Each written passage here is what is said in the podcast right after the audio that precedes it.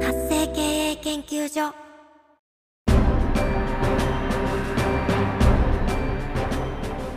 主婦やママさんのための独立企業の知恵袋。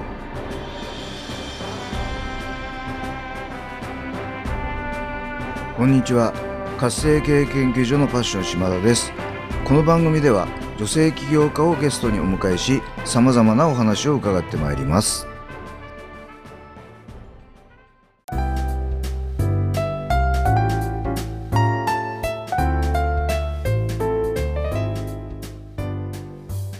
皆さんこんにちは。今回のゲストは社労士とオーダースーツサロンの経営をされている長橋智代さんをお迎えしてお話を伺ってまいります。智代さんこんにちは。こんにちは。よろしくお願いします。はい。ようこそこの番組にお越しいただきました。今日はよろしくお願いいたします。ではまずはですね智代さんの自己紹介からお願いしたいと思います。あ、はい。えっ、と、横浜の管内で、社会保サポートプラス社会保険労務士事務所と、えっ、と、オーダースーツのサロンをしております。長橋智代です。よろしくお願いいたします。はいよろしくお願いしますえっ、とこの智代さんは社労士とオーダースーツってなんかこう一見あんまり関係がないようなお仕事を2つされてるんですけどもまずはじゃあ社労士の方からちょっと伺いたいんですがはい。えっ、とこの社労士はいつぐらいからやられてるんですか？と開業してまだ4年半ぐらいなんですね。はいもともと、はい、子供の子育てが終わってから、社労士の資格を取って開業しましたので、はいはい。ですね。えはいっ。てことは、えー今まで専業主婦だった方がいきなり社労士国家資格を取ろうとして勉強されて取られた？はい、そうですね。すごいですねいやいや、あの、子育て終わった後に、そうですね、自分の人生何やろうかなって考えて、ちょっと子離れの意味もあって、はい。はい、ちょっと思い切って頑張りました。はい、うん。あの事業っていろんな事業があると思うんですけどその中でなぜ社労士を選ばれたんですか？ああ、はい。はい。えっ、と、まあ、社労士は従業員さんのことを、まあ社、社長とね、そうですね、従業員さんのことをよくしてあげるっていうことが多分一番になってくると思うので、はい。あの、私多分子育てで結構子供を、そうですね、子育てに大変だったというか、はい。はい、子育てから学んだことがとても多くて、はい。うん、あの、人の気持ちが優しく、うん、分かるようになったとか、うん。うん、そうですね、学んだことがとっても多くてですね、その経験も、あの、社労士として活かせるんじゃないのかなと思いました。なるほどですね。あのいわゆるその社内の人間関係とか、うんうん。あのそういったそのなんでしょうね、えーいろんな評価制度とかそういったものに関わりたいということで社労士さんを取られたと。はい。あありがとうございます。では今度はですね一方でこのオーダースーツサロンなんですけどもこれはなんでこのオーダースーツサロンをやろうと思ったんですか？えっ、と、もともと私が45ぐらいで資格を取ってから起業してますので、はいあの、40代、50代の女性で、あの、私なんかよりまだまだ優秀な方がいるので、できればそういう方を応援したいというのが私が今後、この先ライフワークでやっていきたいことの一つでして、はい。その中の一つとして、まずは女性があの普通にオーダースーツを着る、うん。オーダースーツを作るっていうのが普通になるような、はい。はい、時代が来たらいいなと思って、それを進めるために、はい、まずは女性に特化したオーダースーツというのを始めました。なるほど男性ではなくて女性に特化したオーダースーツなんですね。はい。はい、これはあの女性向けのオーダースーツサロンってあんまり聞かないんでしょうか？女性のがやはり難しいんですよね。そうやっぱ体型も様々ですし、はい。ジャケットの丈の長さとか、あはい、はい、スタイルとか、本当に好みでいろんな丈と長さやね、サイズができるので、ははい。い、そうなんです。そうなんですねでもえ生地とかボタンとかいろんな裏地とかいろんなものを好きにこう組み合わせてご自身の体型に合わせたぴったりのスーツを作ることができるということですよね。そうです、そうです。うんなるほどすごいその生地選びからも楽しいですしね。はい、うん、まあ出来上がってきたものがすごい色、あの、綺麗な色のスーツだったりとかね、ジャケットだったりしてね、すごい、あの、華やかになりますよ。ああいいですね。あれですか？友代さんもご自身のそのスーツっていうのはオーダーで作ってらっしゃったんですか、はい売ってますね。すいません、今日着てないですね。ああ、いえいえいえ。はい。じゃあ、それがきっかけで、あの、はい。こういう、うまあ、女性にもこういうものをたくさん着てほしいと、はい、そういう思いで始められたっていうことでよろしかったですか、はい、そうです。ありがとうございます。では、えー、友野さんが、まあ、先ほどもちょっとちらっとおっしゃってましたけども、うんこの社労士、もしくはオーダースーツの仕事をするためのですね、ミッション、まあちょっと重たい言葉ですけど、使命、もしくは思いを教えていただければと思います。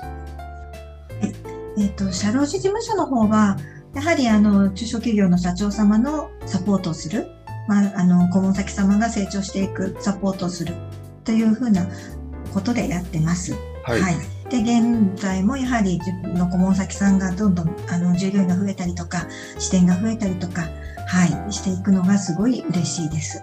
はい。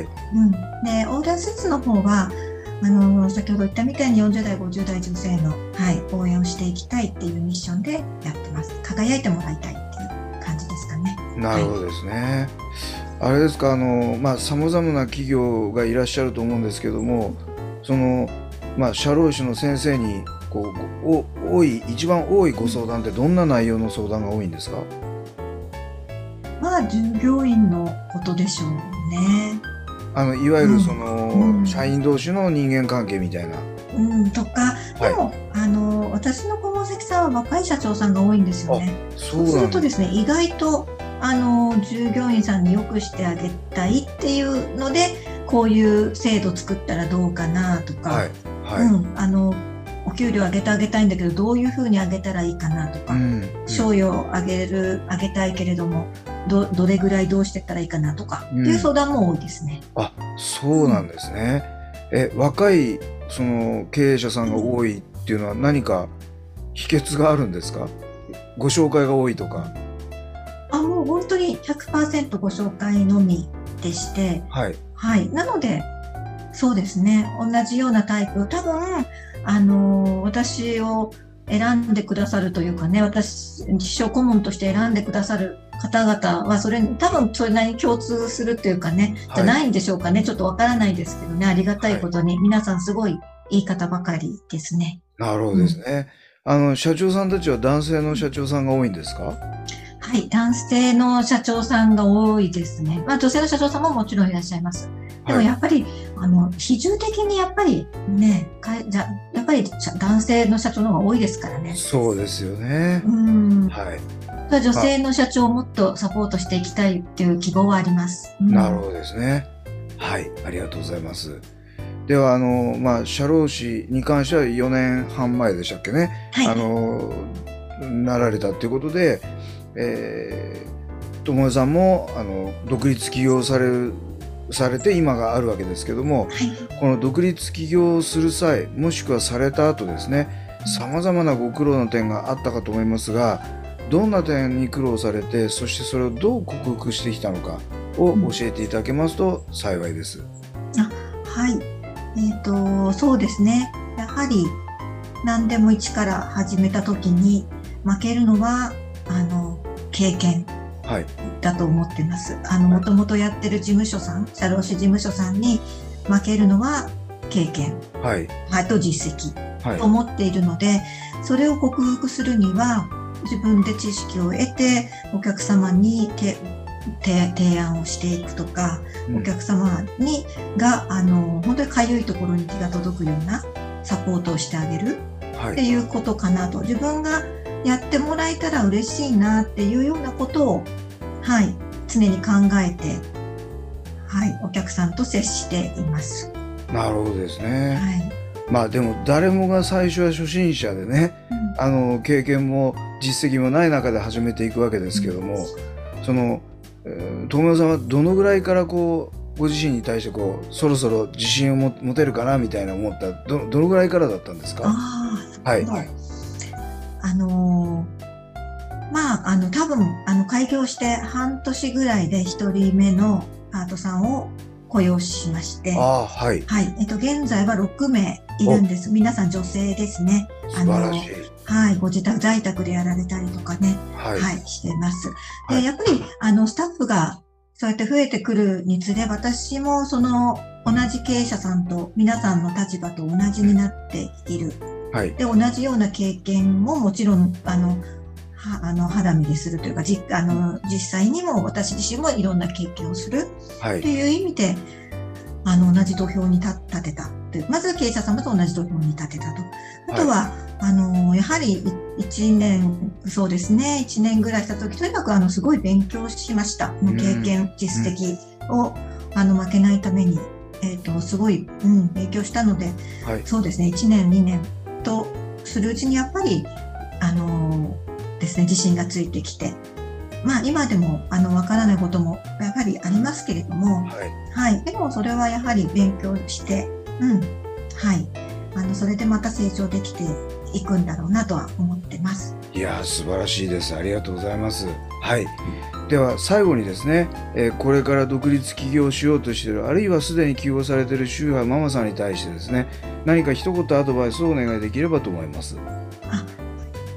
えっと、私は専業主婦はキャリアだと思っております。はい。はい。うんあのコミュニケーション能力主婦のコミュニケーション能力とあとは優先順位をつけて時間を使うような使い方ができるっていうことと、あとは忍耐力、はい。うんこのキャリアはあの新しく起業されるにしろ新しく職場あの就職されるにしろ、はい、とてもあのこあの素晴らしいキャリアです。はい。はい、ですので皆さん自信を皆さんというのもあれですけどね自信を持ってあのどんどんとはいあので何もできないっていう風な専業主婦だから何もないとか何もできないとかではなくって、はい自信を持ってあの子育てが終わった後のはいあの生活を楽しんでいっていただけたらなと思います。すいません生意気なようで申し訳とんでもございま。せん。ありがとうございます。